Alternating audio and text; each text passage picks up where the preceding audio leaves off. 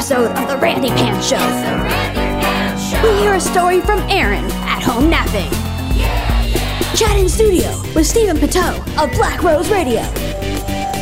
Plus, more arts, fartsy fun!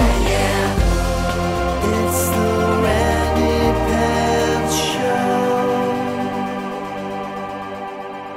Show. Hey, and welcome to the Randi Pants Show. I'm your host, Randi Lawson. That's Randi with an I. That's how a lady spells it. And I'm here with Kermit the Frog. No, I'm here with Nick McNevich, my hmm. co host. Hey, Nick. Hey, Randi, how's it going? Good. Thanks for coming in. It's been a while. I feel like we always say that Yeah, we because do. it's we're just busy. We should just get used to that. Yeah, our schedules. I mean, have I? I don't think I've hung out with you since Mike and I took you on our family vacation. which was great. yeah, really great.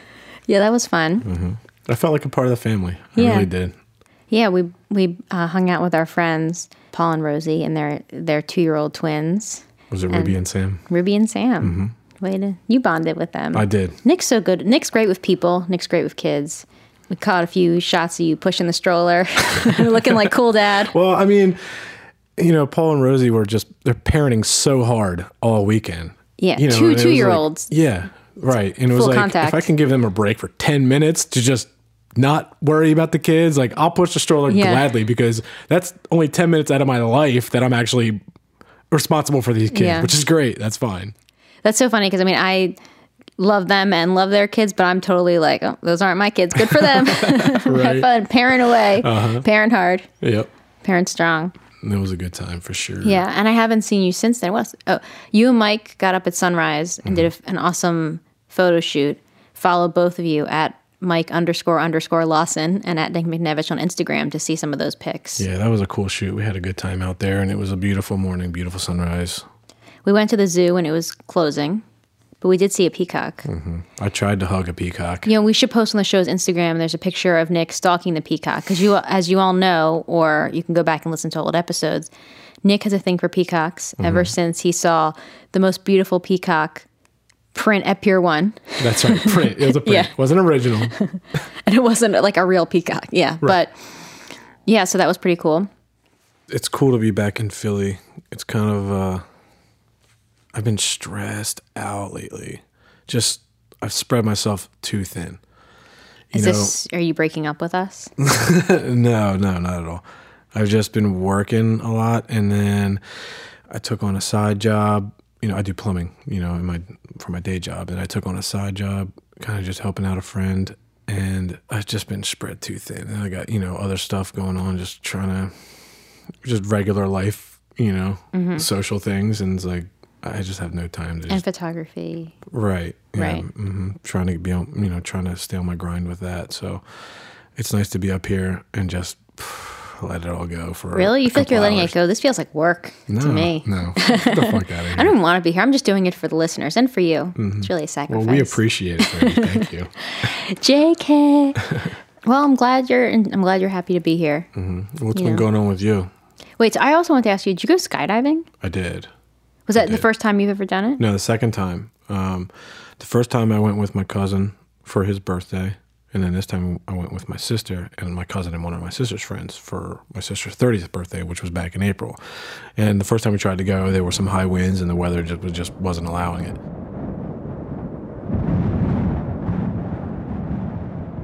So it's always kind of finicky. It's like a two-hour drive.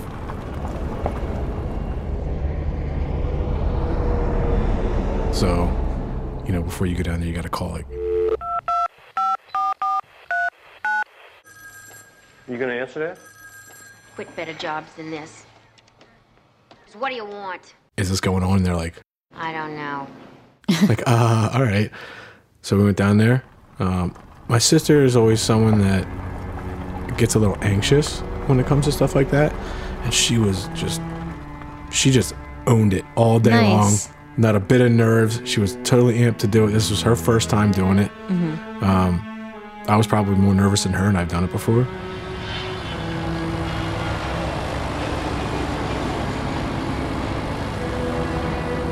You know, up in the plane. We're, you know, we're, we're basically like 30 seconds away from jumping out of the plane. I look over and she's like got a smile on her face, just. So you're like strapped around. to someone. Mm-hmm. Yep. Basically, what happens is they take you up, and the person that you're going to be strapped to is sitting behind you. And then when we get about a minute, two minutes from jumping, at the right altitude, he's like, "All right." He starts hooking hooking up to you and checking everything, and then they ask you whether you want to pull the parachute cord or if you want them to pull the parachute mm-hmm. cord. I was like, "I want to do it," you know. And it's all like, "All right, walk over to that little door there," and it's like, "Okay." So we jump.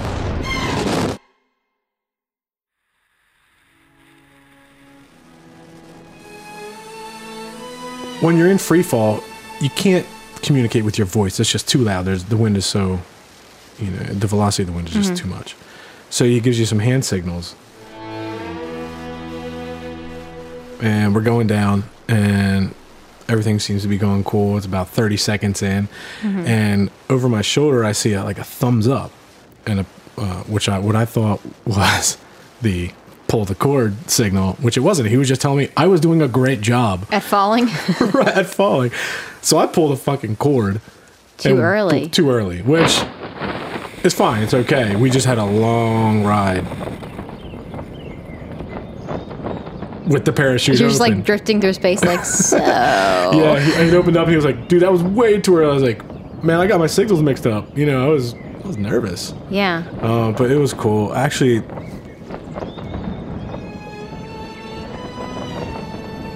the free fall is great. It's a real rush, but when that thing opens up, it's dead silent up there, and you, you can just look everywhere. It's amazing. It's a it's it's a totally cool experience.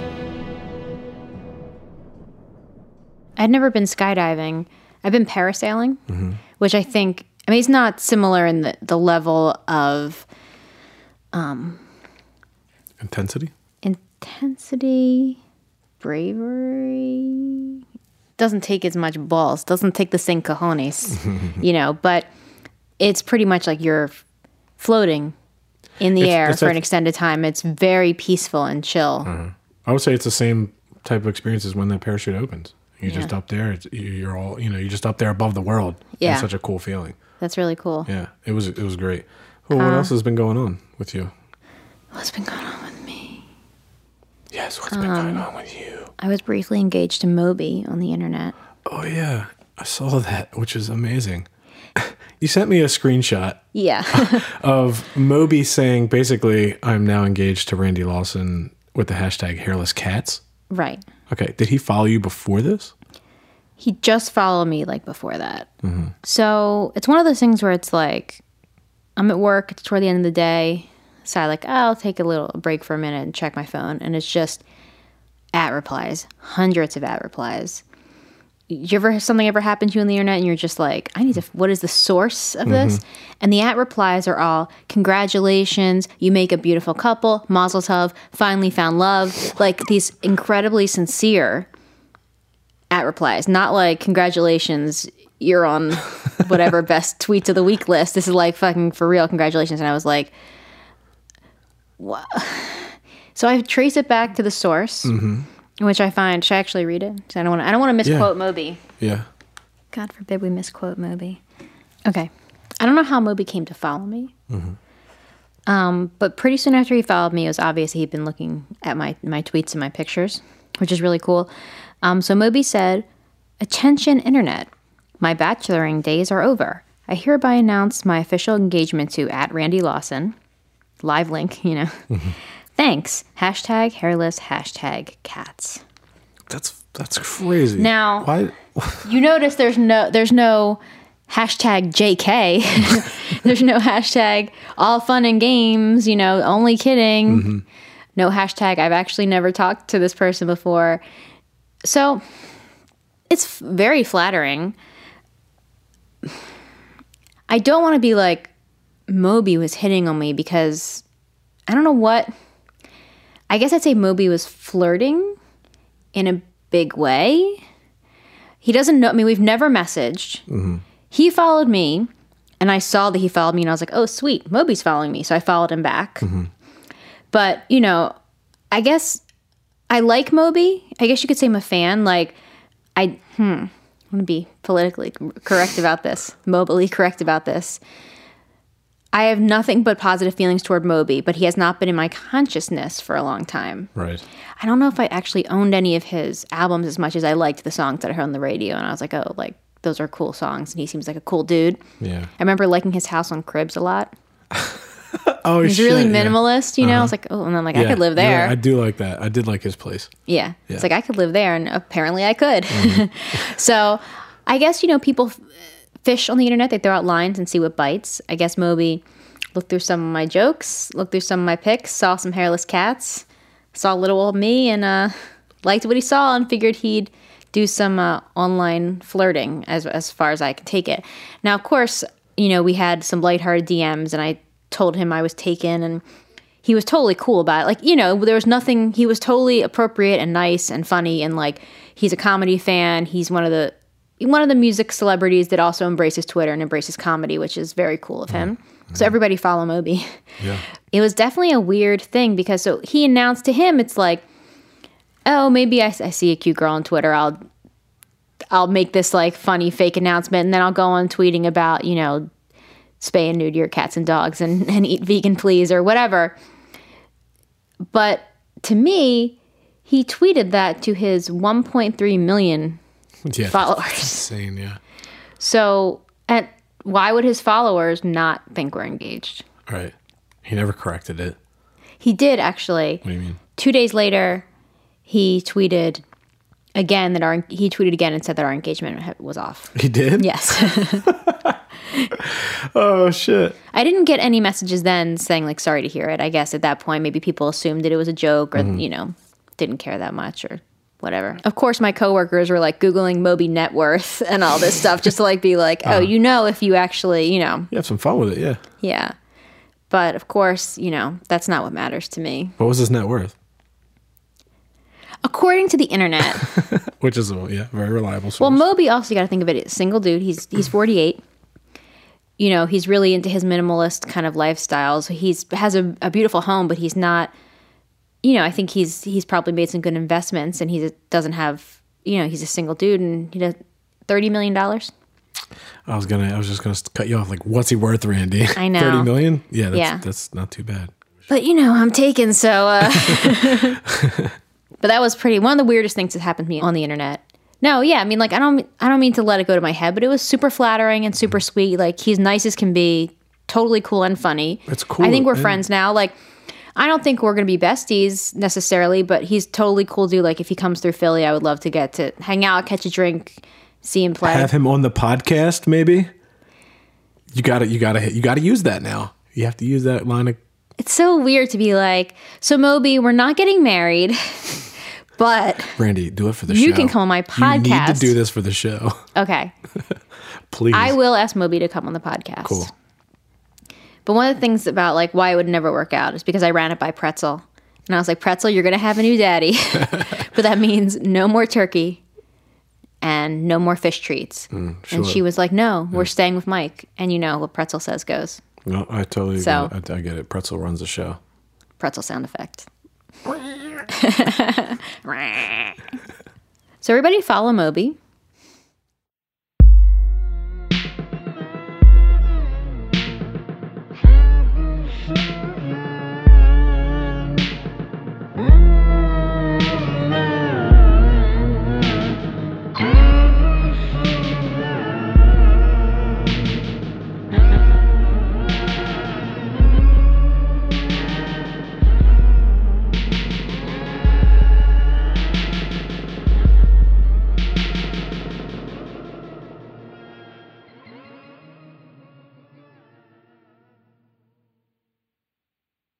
We have a segment on the show called That's the Story. That's the story. And we're fortunate enough to be here with Philadelphia's own Erin, that's at home napping, and she is going to share a story with you on the Randi Pants Show. Thank you, Randy. Thank you, Nick. Pleasure to be here. Long time listener, first time caller. so, I used to live in New York, and I was very fortunate that I got to be in an, an amazing city with my parents paying for everything and getting to like just watch what happens, you know, going out late at night and just seeing all of the characters interact, like watching a play, you know, feeling safe that nothing was happening to me until one of my last nights in New York. It was a celebration of the end of the school year, you know, finals were just over. So my friend Lynn, who lives in Astoria, like just the coolest girl, invites me to a party at her house. And this other girl, Paula's gonna come. And Paula's like also cool and like doesn't wear a bra.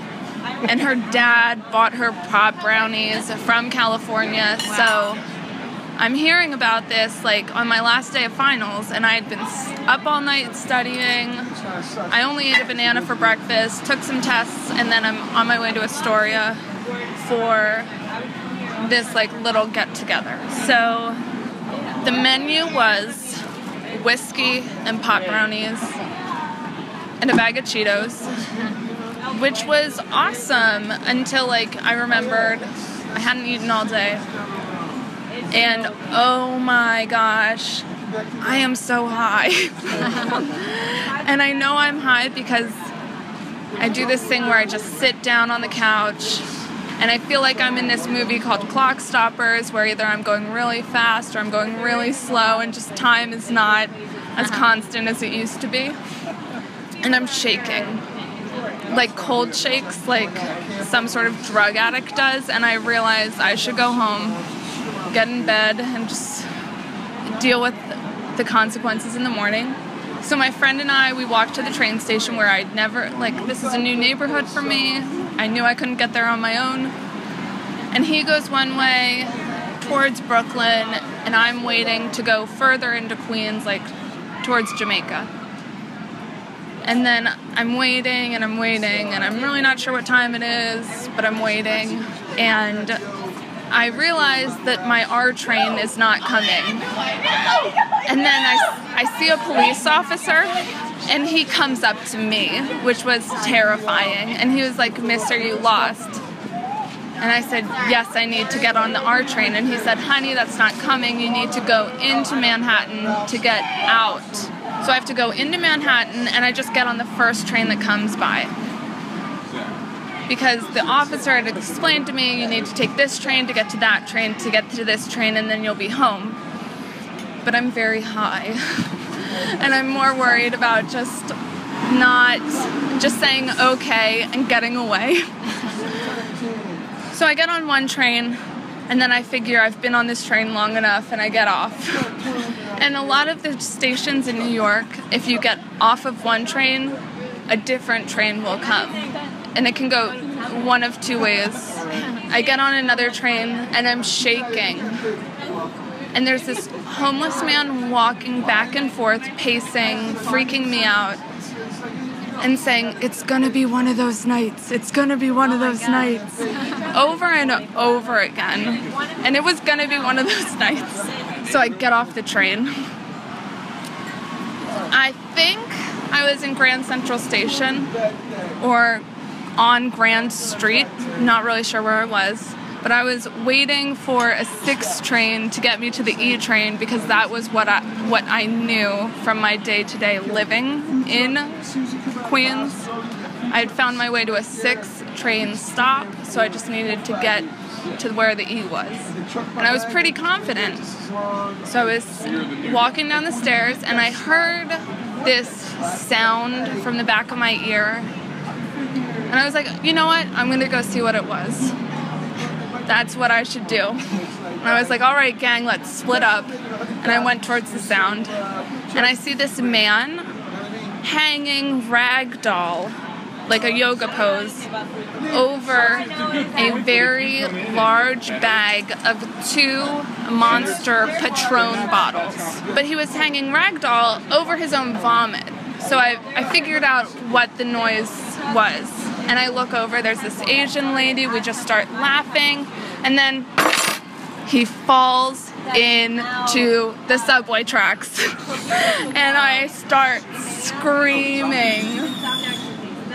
Uh, all of a sudden, I am looking around. I'm like, how did this happen? There's no one there but me and this Asian lady, and I'm screaming. and the subway timer says the next train's in five minutes. And so, not sure how quick five minutes is gonna go by, but this lady and I are screaming for help, and all of a sudden, four men show up out of nowhere and jump into the tracks to like try and maneuver his way out. The man has a huge gash on his forehead, and they cannot get him up. But it's still five minutes to go, but I'm screaming, the next train's in five minutes, the next train's in five minutes. Because five minutes feels like it's going to be in two minutes or in four seconds. I'm not really sure. So the Asian lady and I are looking for a call box, and I'm still screaming and crying. And we're pressing on this button. I'm like,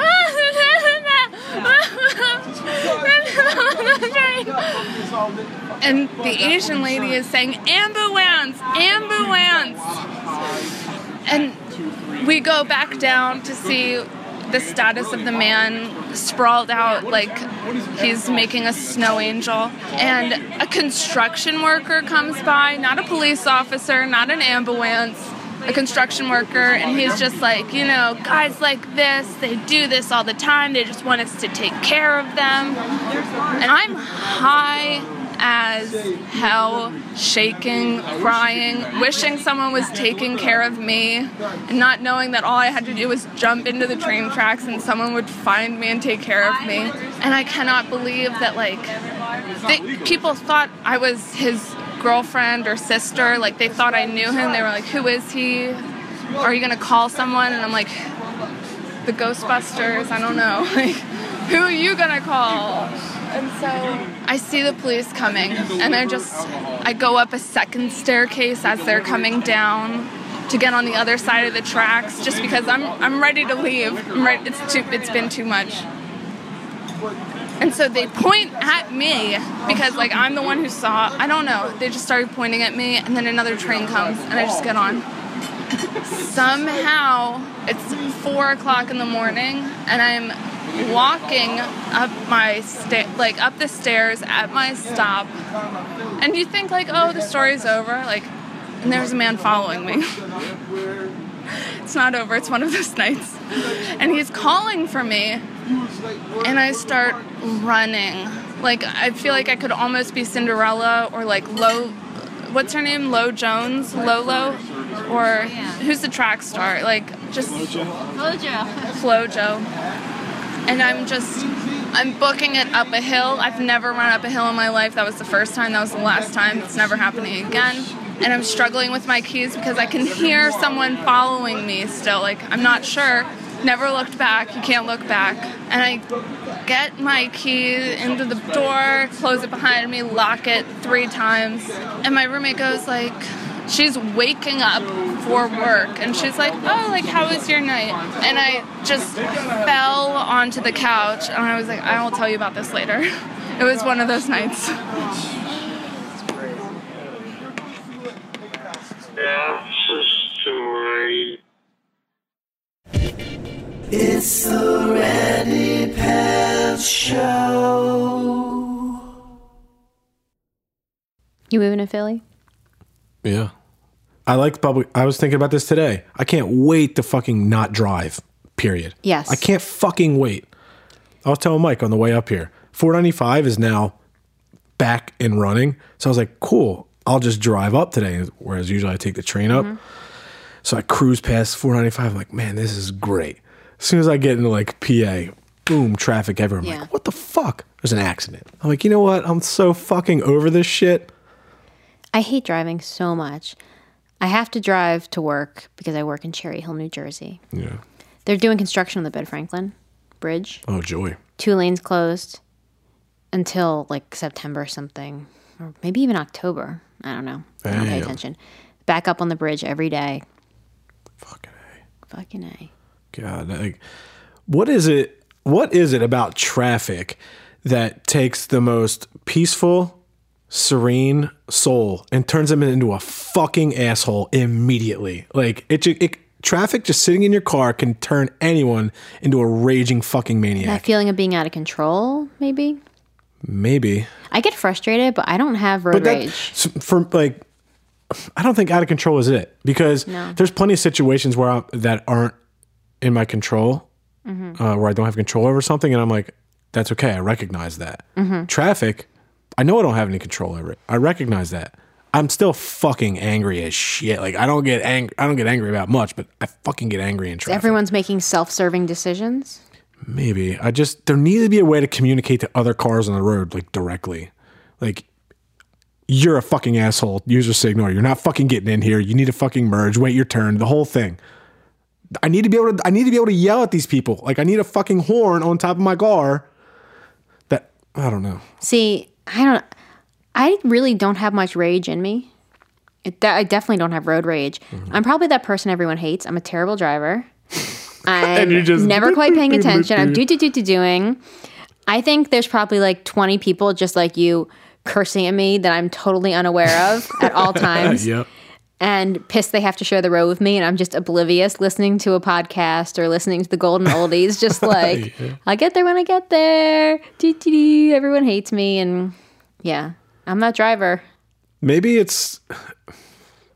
I think you're a really happy person in general. yeah Not like overly happy. You're just you know, usually in a really good mood, fun to be around. thanks man I think maybe the difference between like you and I on the road is I still like since I was like I don't even know when since I was a kid. I, ju- I like I stuff like my normal like my my, my heady issues down, Mm-hmm. and that's when they come out like on the road, and they come out like in some way that I'm you not even seem aware pretty of. happy and you are you're lovely to be around as well Thank you. have, have I I've never driven with you have I Nope. I've driven you Correct. we drove to the beach together Right. we drove to Sharknado together I drove and you navigated right. No, I haven't. I haven't been the driver in in our. how'd I do Nick. I did all right Yeah, you did a great job. thanks Especially, I mean, especially New York and in like a rush hour morning traffic. That was, you know, We only got lost a little. nah, it was fine. Have we talked since Sharknado came out? No. Should we update? I don't know. I'm that? afraid to admit I haven't watched Sharknado 2. I haven't. Well, I already told you you weren't in it. yeah, so why am I watching? No, but I like the I like the first Sharknado just to watch and make fun of it. How like it's supposed to be bad. right. Well, anyone who listened to our first episode knows that we were extras in it Mm-hmm. in Sharknado 2. Yeah. Unfortunately, I did not see you anywhere. I'm in the background briefly flipping my hair. I posted on Instagram um, on at Randi Lawson on Instagram if you want to see it. That was cool though. Um, but the cool thing is our names are in the credits. yes. next to Ian Ziering eating pizza, and your you exist. Your name is next to That's Ian. right. Uh, My uh, IMDb Or page you is called him, Ian, soon. to his face like a dick. Oh, whatever. You know what? I pronounce it however the hell I want to pronounce it. It's fine. yeah, You can call me Neek. That's fine. yeah, if you, yeah. If you're gonna have a name that's spelled Ian and you want to be called Ian, you better be famous if you want people to call you that.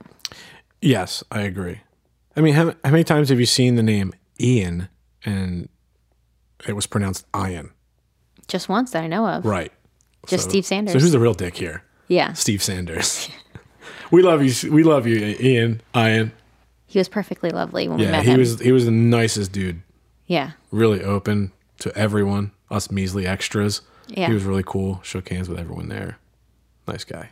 So we went from being like, when Sharknado comes out, we're having an opening party. I'm making Sharknado cupcakes, blah blah blah. And now it's to it's been a couple weeks. Nick hasn't seen it yet. Yeah. we're Oh, we just didn't, talking even, we didn't about even watch it. it together. I went to a concert that night. I was like, ah, whatever. I didn't Yeah. even DVR it. I forgot. I'm glad it meant a lot to. I'm really glad I brought you. that was a great experience. We had a good time. I know. I camped. You camped? That's not. That doesn't seem like your style. I was dragged kicking and screaming. No, well, camping isn't my style, but what is my style is going with the flow and making the best of things. Mm-hmm.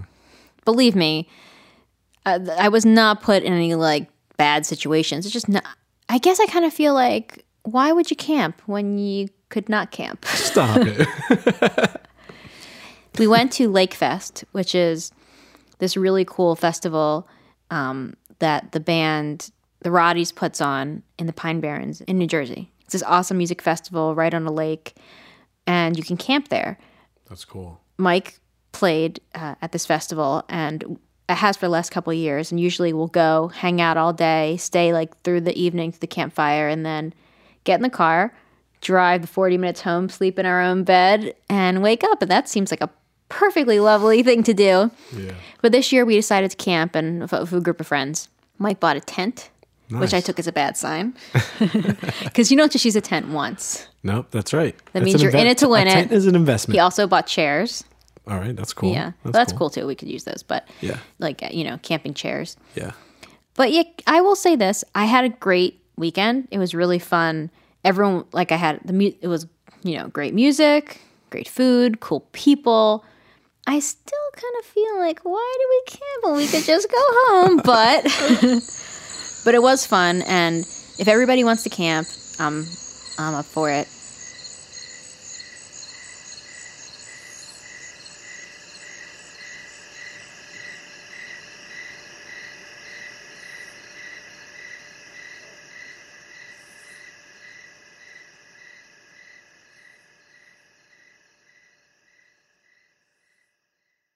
I'm sitting here in studio with someone that I've been wanting on the show for a long time because he's such a fucking interesting dude.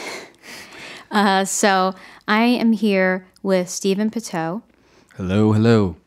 I'm flattered already, Randi. Oh gosh, well, strap in because the compliments are going to keep on coming. All right.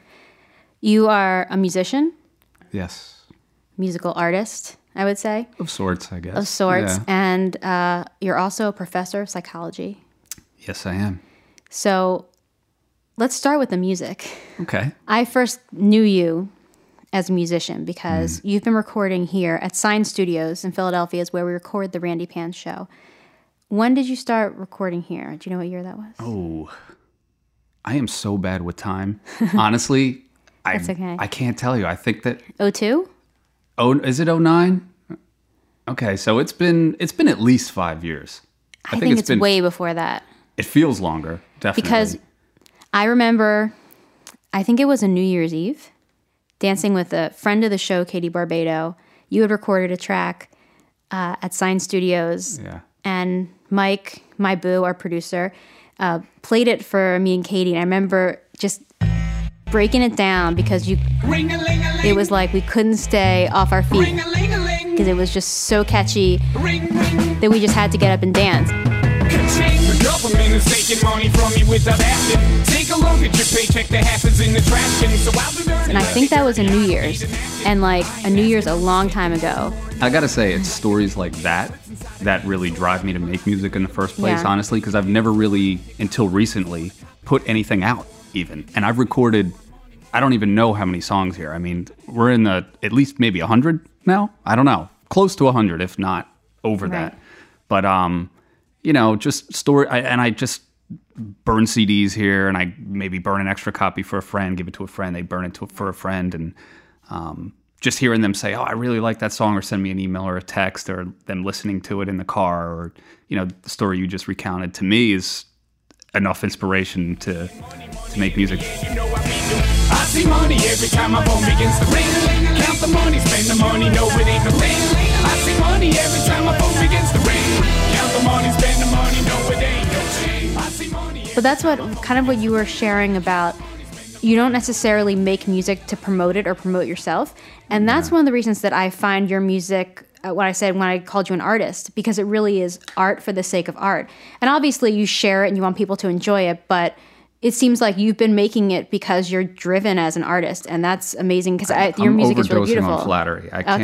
I can't take it. No, Sorry, seriously, no. It's in. really I'm cool. it in, It's no, it's really really cool. I, I mean, honestly, that is that is why I do what I do, and I I have to say, like, even when I listen to the things that I did in 09 here, for example, Mm-hmm.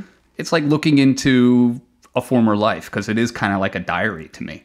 You know, everything that I record is just very, I guess, personal. I mean, there are definitely some fun things like tracks that don't really have a ton of meaning. Um, but I always try to have something in there that's clever or, you know, significant to my life that I can.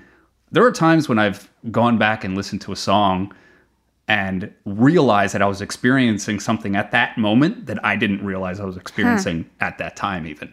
And when I listen back to that song now, I'm like, wow, I was feeling that way. And I was like in the thrust of Mm-hmm. it and didn't realize it, but it came out that way Right. through my music. it's kind of how sometimes artists go through phases, and it's like uh, was it Picasso's blue period? I think that's the right artist in the right Yeah, period. yeah. But I don't think he set out to make work that was all. I think it naturally a collection kind of came out of what he was feeling and it became this its own thing but most artists when something really comes from within them they don't set out and be like no i'm going into my depressed session Yeah, no, yeah. that- that's very true. And um, for me, sometimes it's uh, it even crosses genres, as your boo will attest to. We've done everything from, you know, hip hop kind of oriented tracks to more, um, for lack of a better genre, I guess, like a uh, urban rock to uh, like a classic rock to Mm-hmm. you know the newest album that I'm promoting now. Not really promoting actively that No, well, actively, but you know. you better promote it you're on the show people got Yeah, the, people got their download fingers ready Yeah, yeah. So I don't I don't know how I would categorize this as like a Euro synth pop kind of album. yeah You know? we'll have to should we go right into that should we play a uh, track Yeah, should why we let not? the, let the people hear some new stuff Sure. So you were releasing because Stephen Poteau is your real name, and that is the name name. for which you teach psychology. That's right. You go under Black Rose Radio as your name for your yourself yeah, as a for this project, it's it's Black Rose Radio, and it it's me.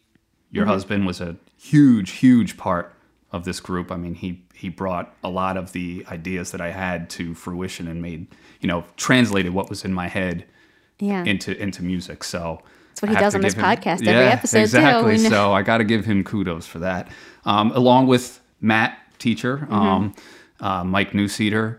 Yeah, and we just had a great time doing it, and uh, so it's not just me; it's definitely Yeah. all of us together as a collective, and it took took many years actually to get to this point to to to find the sound that that we that I think we've captured in this. Can you this tell us about the song we're going to hear?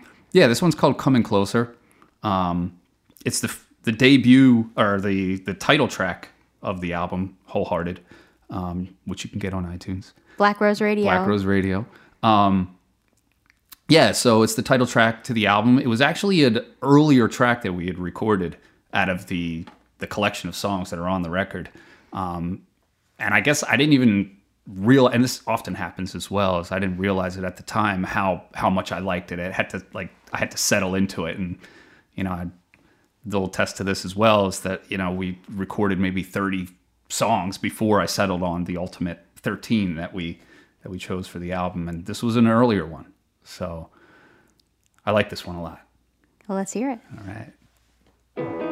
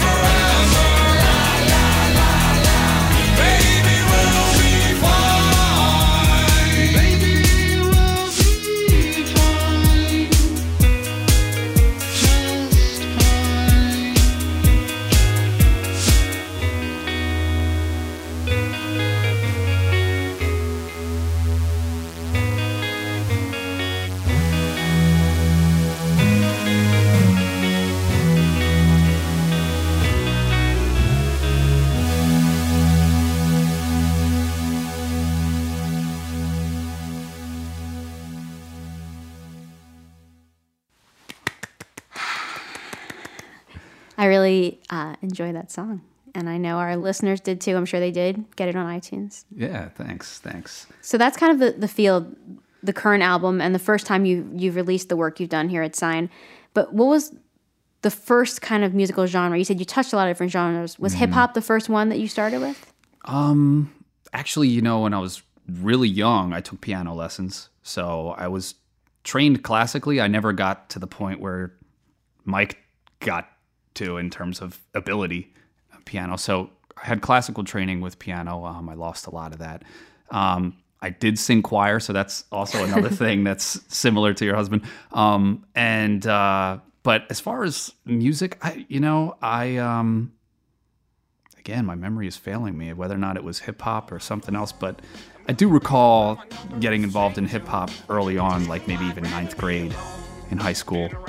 And uh, I grew up in Northeast Philly, and that was like a, a really popular thing growing up there at that, Mhm. at that part of my life. Um, so yeah, hip hop was a big thing, but I, I always, I always kept an open mind with music and like cross genres and stuff. And I was in a band that was rage like, you know, before I I think I even knew of Rage Against the Machine. There was another group that was out at the time that was like similar to Rage that I had listened to and kind of inspired me.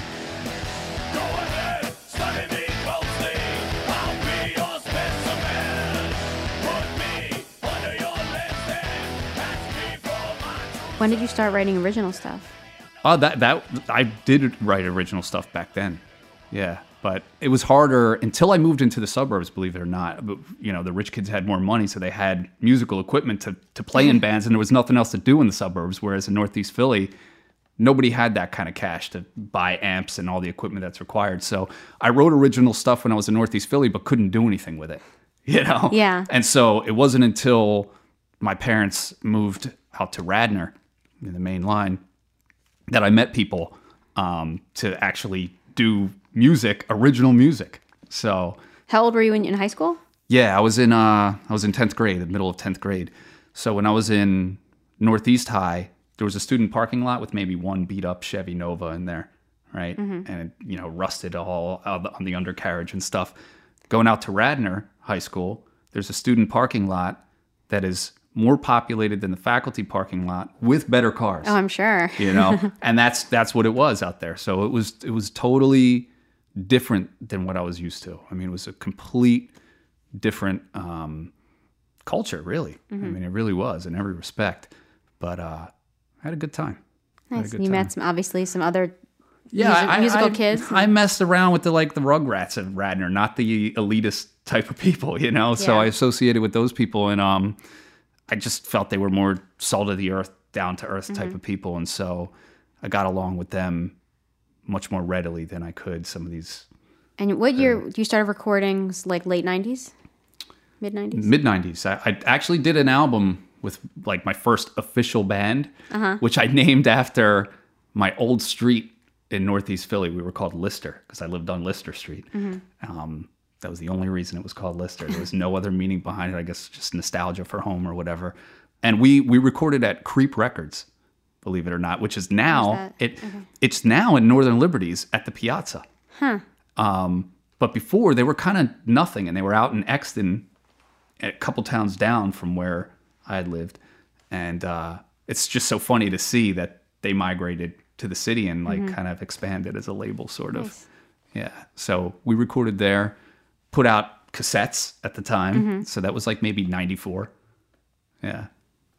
That's cool. I mean, you were doing it. I think it's super accessible for kids to record themselves Mm. now, so much more, and be able to distribute it. Mhm. You know, with just the, the click of a button. But there was only a handful of kids that I knew at that time. You know, were close in age, like who were actually making their own music. It's, you know, that was Mhm. I- a special thing to do at that that defi- time period. There were definitely advantages to doing it back then too, Mhm. because I feel like, you know, when you're in high school, your social cir- circle is massive. Mhm. It's huge. I mean, granted, now that there's online, you could have It's the world, It's the yeah. world, right? But in terms of sales, we did pretty well for for a high school band. It was, you know, it That's was cool. fun. Yeah, it was a good time.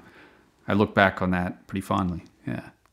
so you evolved you from hip hop, you said rage kind of stuff, and then just is country the only kind of music you haven't really dabbled in, or have you done that? Too? You know, I would like to actually after watching True Detective and seeing that, you know, the the uh, the, the title song there. I I love that kind of stuff, and I How actually does that song go? Mike, you'll play a little clip, right? From the dusty mesa. Can you play "The World Is a Flat Circle"? Someone once told me time is a flat circle. Of everything we've ever done or will do, we're gonna do over and over and over again. Again and again and again. Forever. But I was thinking of something like that for a project. Mhm. It's kind of stripped down sound and just raw, you know. And Right. He doesn't have necessarily a, a, a country affect affectation to his Right. to his voice or anything, but there's something about it that's just There's something country yeah, about it. I like it. I like it. So yeah, I don't like I said, We'll be I, interested to hear how that's. yeah, that comes out. I mean, I like to assume basically different Mhm. personas with everything I do. Yeah. It's just fun that way. So, what are your goals for Black Rose Radio? Because this is the first time you've you've released any of your music. Yeah, So, yeah. You know, it's funny. I, I, I don't have any. I don't. I mean, I, I like I like to hear stories like the one you recounted, as far as you know, someone saying, you know, we were jamming out the other night Mhm. and your song came on, and everybody was like, "Who's that?" Yeah. that's enough for me. That's that's fulfilling. You know, if you had asked me that earlier on, right. you know, I may have had it. I guess my the target is a moving one for me. Mhm. But now I'm just content. It was a life goal that I could check off. Mhm. You know. a part of the reason that that you might feel that way too is because you also are fulfilled with other parts of your life. I think there are some people who release music and the end goal that they're hoping for is to to do music professionally. And like I said, I don't think you would turn down any opportunity if people if an audience found your music and enjoyed you. But we can kind of get to what you do for a living. I find really fascinating. I think you and I the first time I mean I had met you a bunch of times before, but I remember having like a long kind of deep conversation with you. I feel like it was at maybe a Christmas party here or something like that, where mm-hmm. you really got into talking to me about what you study um, in psychology, and it was completely fascinating. Like I was saying, I only knew you as a musician, so Yeah. then I was like, oh, there's this is he's interesting on a whole nother level. So maybe one of the reasons, yeah. So you find that really fulfilling mentally. Mhm. So you're driven by the art, not necessarily by the dollar. Dollars, oh, well, that's that's know? definitely true. Yeah, I mean, um, I can't say that I've made money at all, but um, I think it's a double edged sword because you know there are people that put everything into their music. That's Mhm. all their eggs are in that basket, and there's something to be said for that too that I truly respect. Right. You know, I unfortunately. Or fortunately, depending on how you look at it, don't have to do that. Mhm. Right? Not everything is riding on that, but uh, fortunately, because not everything's riding on that, I can do what I want to do Right. as well, you know, like you said, which is definitely a positive to it. Well, and like music is talent, but academia, psychology, all of that is talent too. And you're pa- you are passionate about that side of your life. So it's not Mm-hmm. you there's a certain satisfaction that comes from that. How did you what's your area of, of focus in psychology and what you're teaching now, what you're working on? Sure. Yeah. So I'm a I'm a social slash cognitive psychologist. My doctoral studies I completed at Temple University, and uh, I was always drawn to weird stuff. You know, so my research was was stuff that no one at Temple, including my advisor, had heard of before. right. So I went through the whole. You, you, come up with your dissertation topic in the latter years of, of the graduate curriculum, and between those two time points, between starting the program and coming up with your dissertation topic, you take a number of courses that are like the core courses and whatnot. And I hadn't been exposed to the theory that I ultimately wound up doing my dissertation on. And it's a funny story how I came across it. I was just doing my own kind of reading outside of school, and it was an Al Franken book of all places, believe it or not. It was like something lies and the lying liars who tell them, or something like that, weird title like that. And it was on a social psychological theory that I was surprised that I hadn't learned in school called terror management theory. And uh, what that theory entails is it's all about death and our unique awareness of our own mortality, right? So the fact that we are aware of our mortality um, leads to really peculiar defense mechanisms that can be completely unrelated to death. So one of my favorite studies has to do with prostitutes. Um, so what these studies typically entail um, is you prime someone either subliminally or consciously with a delay period and then assess what their defensive reaction will be. Um, you prime them with thoughts of their own mortality, right? So you could subliminally flash something on the screen that'll say death or, you know, have them fill out word fragment completion tasks that'll say like C dash dash FF dash dash, right? And you could you could fill out coffee or coffin, you know? That's interesting. right? So it's supposed to prime these thoughts of death. Let me back backpedal for a second and to explain the theory is that there are two main defenses that come up. One is in response to our awareness of mortality, we we a try to bolster our self right? Mm-hmm. Try to make us feel better about about ourselves somehow. Whatever your self worth is contingent on, mm-hmm. you inflate that Yeah. to to counter those thoughts Like retweets. there you That's- go. Like retweets. yeah, exactly. I, you know what? That would be an interesting study. I should look at retweeting and and and whether or not that quells death anxiety. I it, See that? We should do a yeah. study. Oh, I'm in. Yeah. And So, Nick, our um, co- Nick, our co-host, will be in that shit too. Don't worry. Um, but so that's one defense mechanism. The other is what's called a cultural worldview defense, where anything related to your worldview, you bolster, and anyone that um, violates your cultural worldview, you unduly harshly derogate. oh wow. So Right. That's so interesting. Yeah. So what going back to the prostitutes, right? What they did was they primed thoughts of death among federal judges. Now judges are trained to be impartial, right? And they're mm-hmm. they're supposed to administer punishments equitably across Yes. crimes. So they prime them with thoughts of death, then they present them with these vignettes of prostitutes and say, "What kind of bail bond do you want to administer?" Mm-hmm. So they had a group of judges that were prime with thoughts of death, and then a control group, which means that they weren't prime with thoughts of death, but they were also administered with the vignettes of the prostitutes. And then they compared the groups to see what kind of bail bonds they administered. Okay. So what do you think happened? They punish more harshly if they were thought about their own mortality. That's exactly what happened. So it was on the order of thousands of dollars more that they gave as penalties to these prostitutes because they are cultural worldview defectors. wow. right? So they mm-hmm. they're violating the cultural worldview. So these judges who are trained to be impartial, because mortality salient in their consciousness, had a harsher penalty Wow. Than the control group. The poor toots. Yeah. Yeah. So, but um, you know, this has implications not just for prostitutes, obviously. Right. I mean, there's there's tons of implications. I mean, you could think about, uh, you know, every war is ideological in nature. It's not necessarily just, and I don't mean to be, you know, uh, myopic in in understanding how, how war culminates and how it how it you know subsides, but I'm sure mortality salience and cultural worldviews and because if you if you violate a cultural worldview, it also activates death thought accessibility. It happens in reverse as well.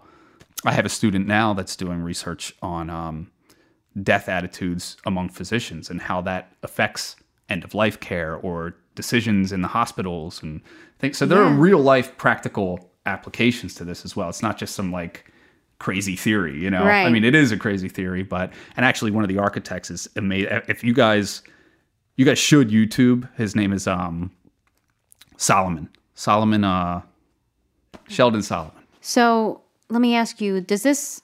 How would this theory apply to like maybe extreme scenarios going on currently, like what happened or is happening in, in Ferguson right now? That like does that the sort of divisiveness of of, of people taking such extreme sides?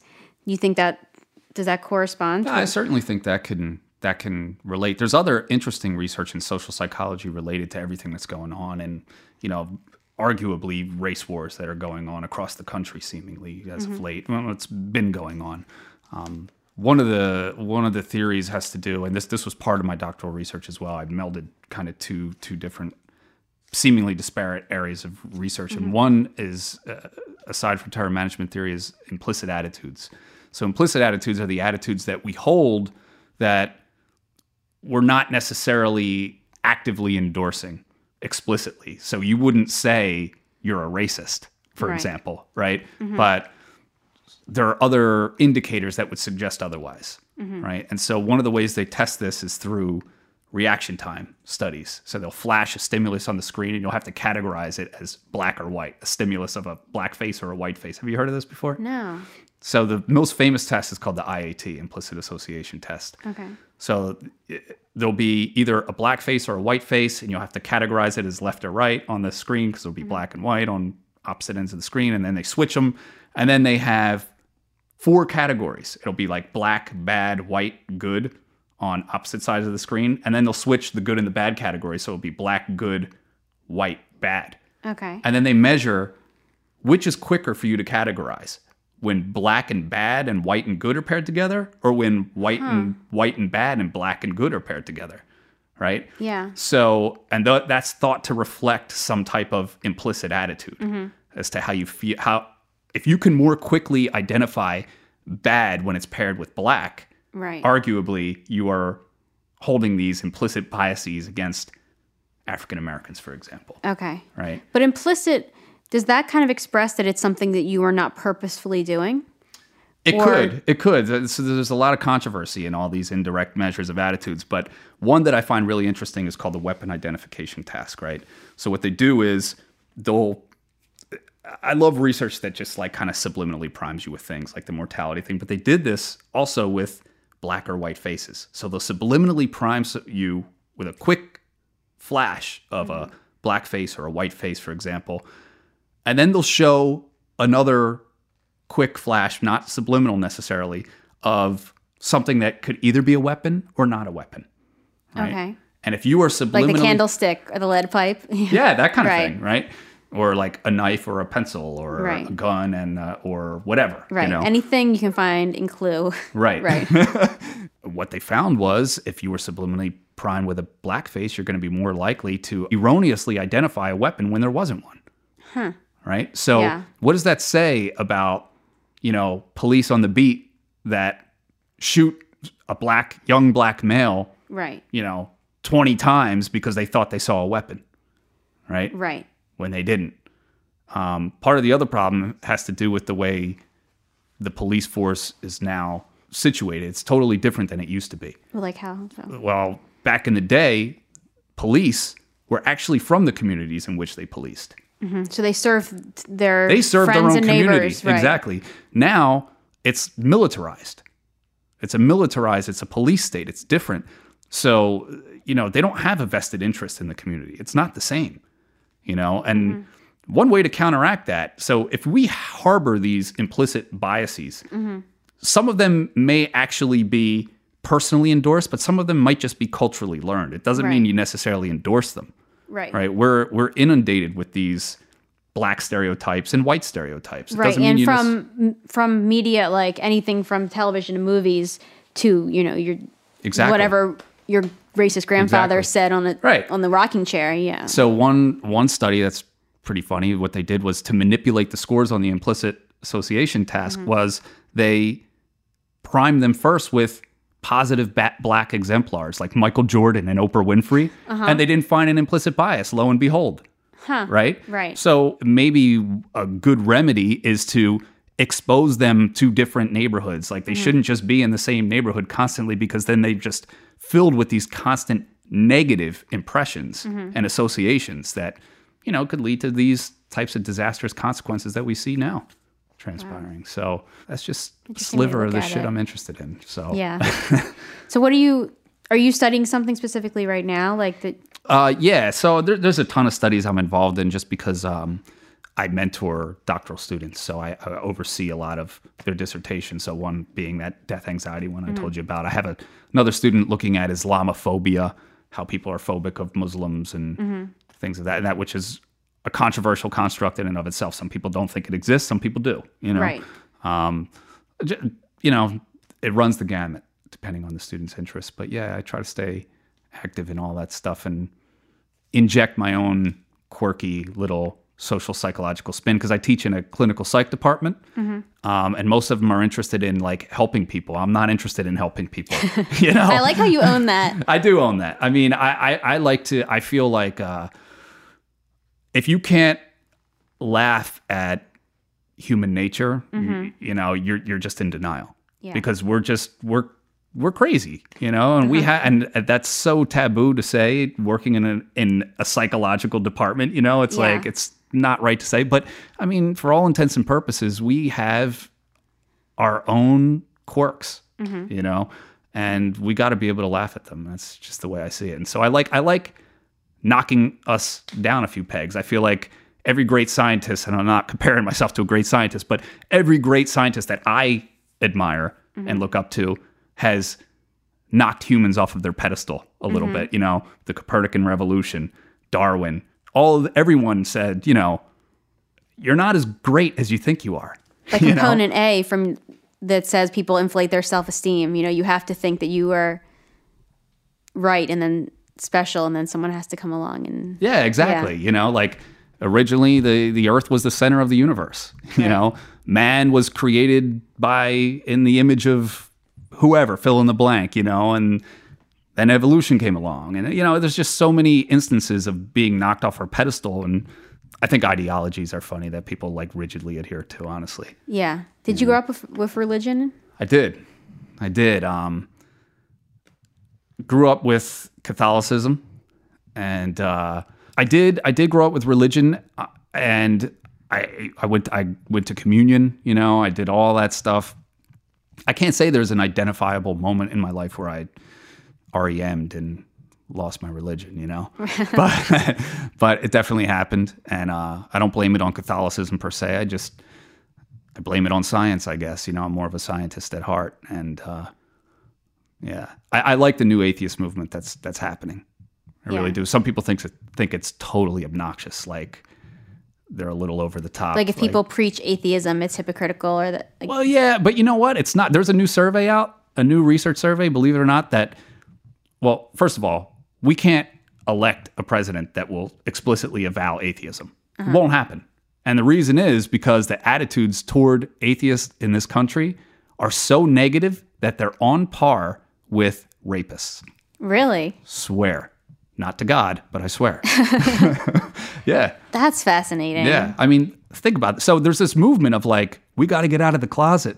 And, Right. you know, so I, I kind of agree with that. I mean, I don't like I don't like anything preachy, believe me. Mhm. And uh, there's no science can't prove a negative necessarily. Can't disprove right? there's a God I can't, that right. that can never truly happen. But no science negatively proves anything in that in that respect in that Mhm. manner, right? But Mhm. yet science has proven many things and has shown more evidence than lack of evidence for things, Right. right? So it's it's all probability, and I err on the side of probability. Yeah. You know. So yeah. Wow, that's that's fascinating stuff. Thanks for sharing. Oh, yeah, I feel I- like I got smarter talking to you. I overshare, I think, sometimes to people, and uh, this is just this is just my thing. Well, I'm passionate about it. I and- asked you to come on and share, and you did, and I appreciate it. I I appreciate you having me. Honestly, this was fantastic. It's such a cool experience. So thank you. Oh, you're welcome. So, again, you're released your album under uh, the moniker Black Rose Radio. And remind everyone the name of the album, where they can find it, and also where they can find you. Sure. So you can uh, go on to iTunes and look up Black Rose Radio. The title of the album is Wholehearted. Um, it's also available on CD Baby if you don't have iTunes for whatever reason. Um, we're on Twitter at B Rose Radio.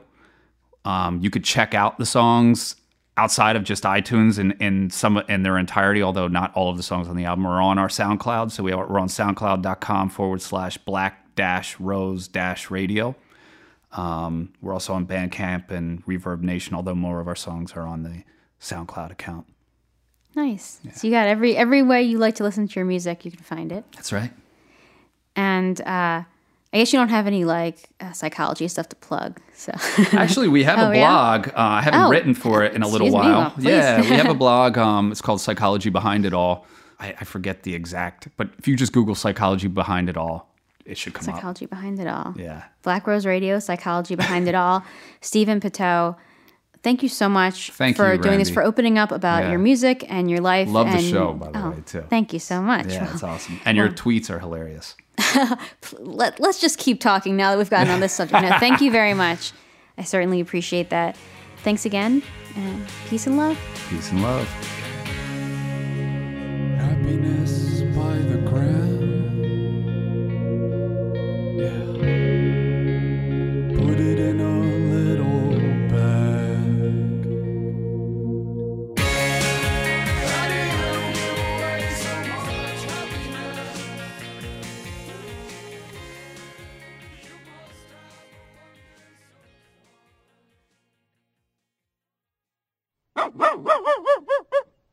Do you hate having to clean up after your dog? You want to go out after work, but you have to rush right home because your dog has to do his business. Are you afraid to walk your dog because he barks and fights with other dogs?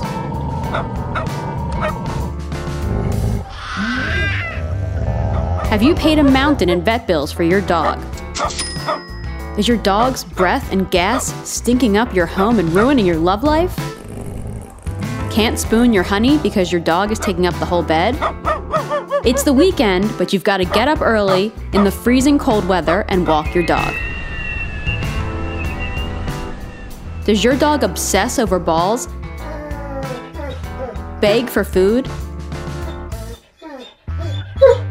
Is constant loud barking driving you crazy? Well, it's your lucky day because we have the thing for you. Cats. They shit in a box by themselves. They're chill. You can leave them alone for days at a time. Very low maintenance. It's what you've been waiting for. Cats. And now, from the makers of cats, we bring you kittens. Just like cats, only smaller and cuter, and they'll eventually be cats. Maybe you should try cats. This ad brought to you by Randi Lawson does not necessarily represent the views of Nick McNevich.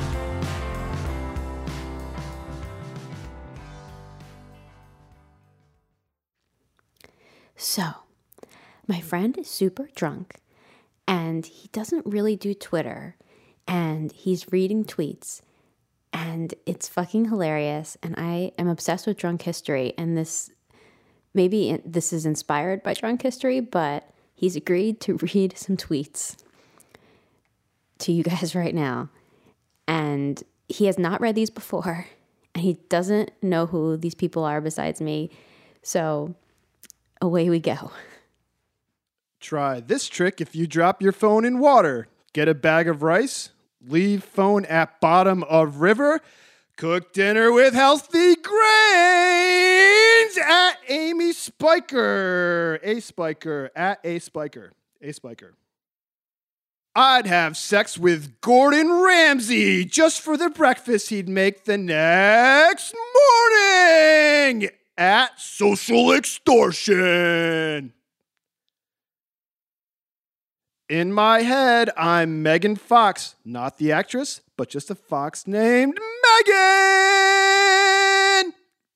At home underscore napping. At home napping. At home ampersand napping. At home asterisk hashtag napping. At home napping. At home napping. Asterisk looks up at the stars. Asterisk. Do you think my dog's password is my name with a bunch of numbers? At MS Danny Fernandez. Oh, I was, I'm sorry, I got confused with the um, MS Ice Bucket Challenge. At Ms. Danny Fernandez.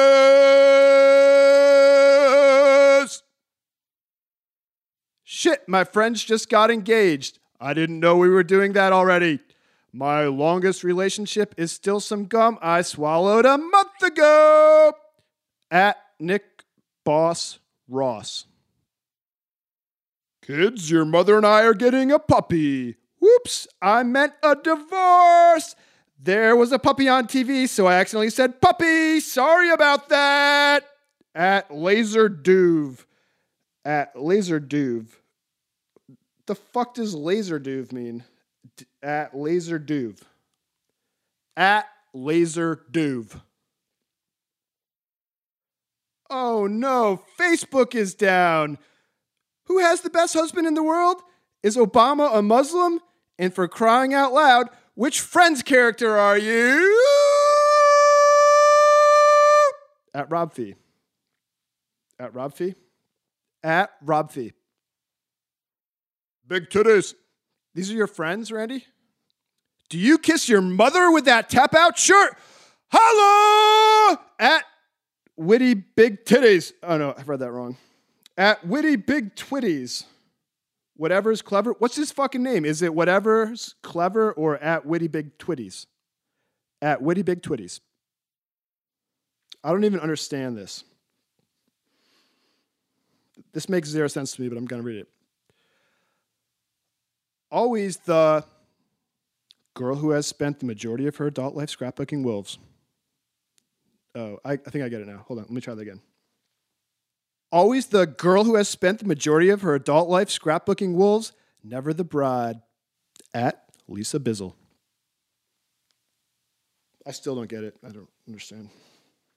If I could have dinner with anyone alive or dead, I would just have two dinners at Prima Awesome. TBS canceled CeeLo's show. Good thing he's not in the NFL. Then he might have been sent to bed with no dessert. At Randi Lawson. Oh, I this is the one I like the most. No, this is the second best one. Hey girl, are you my private data? Because you're hella insecure. At Randi Lawson. So disappointed that Hello Kitty registered trademark isn't a cat. This must be how Snoop Dogg felt when he met Emily Blunt. At Randi Lawson.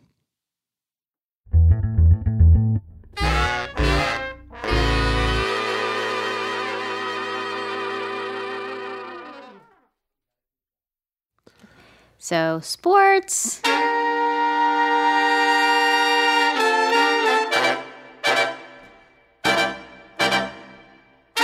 Sports We're talk about sports. Talk about some goddamn sports. Football's coming up. Oh, Another Jay. week or two. Oh, can't wait. America's that's really America's pastime now. I would say Yeah. favorite sport. Yeah. Do you have any like? uh Are you an Eagles fan? Do you have any like certain players that you're like crushing on or? Currently, I'm a huge fan of every single player on the Atlanta Falcons because I watched Hard Knocks Oh, on yeah. HBO. That's a great show. And I don't know much about football and I don't follow it that much, but it, they're doing behind the scenes of the Atlanta Falcons. And all it takes, I mean, I'm a sucker for reality TV and human drama. So now I'm just a huge fan of the Falcons. Mm-hmm. They're all I care about. And I love everyone on that team and care very much for all of them. I know all their stories. Anyone who they show their backstory, anyone whose family or whose mom they showed, that's I'm only going to root for them. Mhm. That's all it takes. I just need a little backstory. You just got to know them a little bit. Hmm So go Falcons. now you're a Falcons fan. yeah, that's all. Yeah, That's a really good show. HBO does a great job with that. yeah. It's uh, so good. I mean, human the drama behind it. I actually have a new respect for football watching it. Yeah. I still don't understand football. Let me let me clarify. I understand meaning I can follow the game, but the minutia of the details of the rules and the the strategy, no, no, I don't understand that. I respect that. And football also means that it's fall or winter. And fuck fall and winter. I like warm weather. So I also hate football. It's just a sign of the times. It means that it's cold and shitty out. I love it. I fucking love it. Good for you. are you are you an Eagles fan? No, I'm a Giants fan. You're a Giants fan. I I like the Phillies, the Flyers, the Sixers, Mhm. all Philly teams, but I like the New York Giants. Yeah. Fuck the Eagles.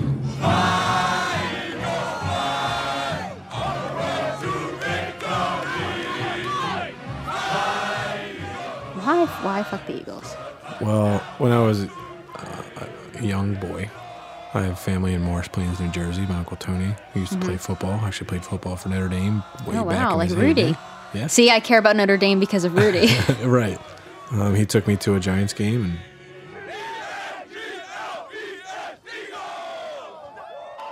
bought me a little foam finger, Nice. little little jacket, and ever since then I was like, That's a good reason. I'm a Giants fan. It was it was cool. It was a cool experience.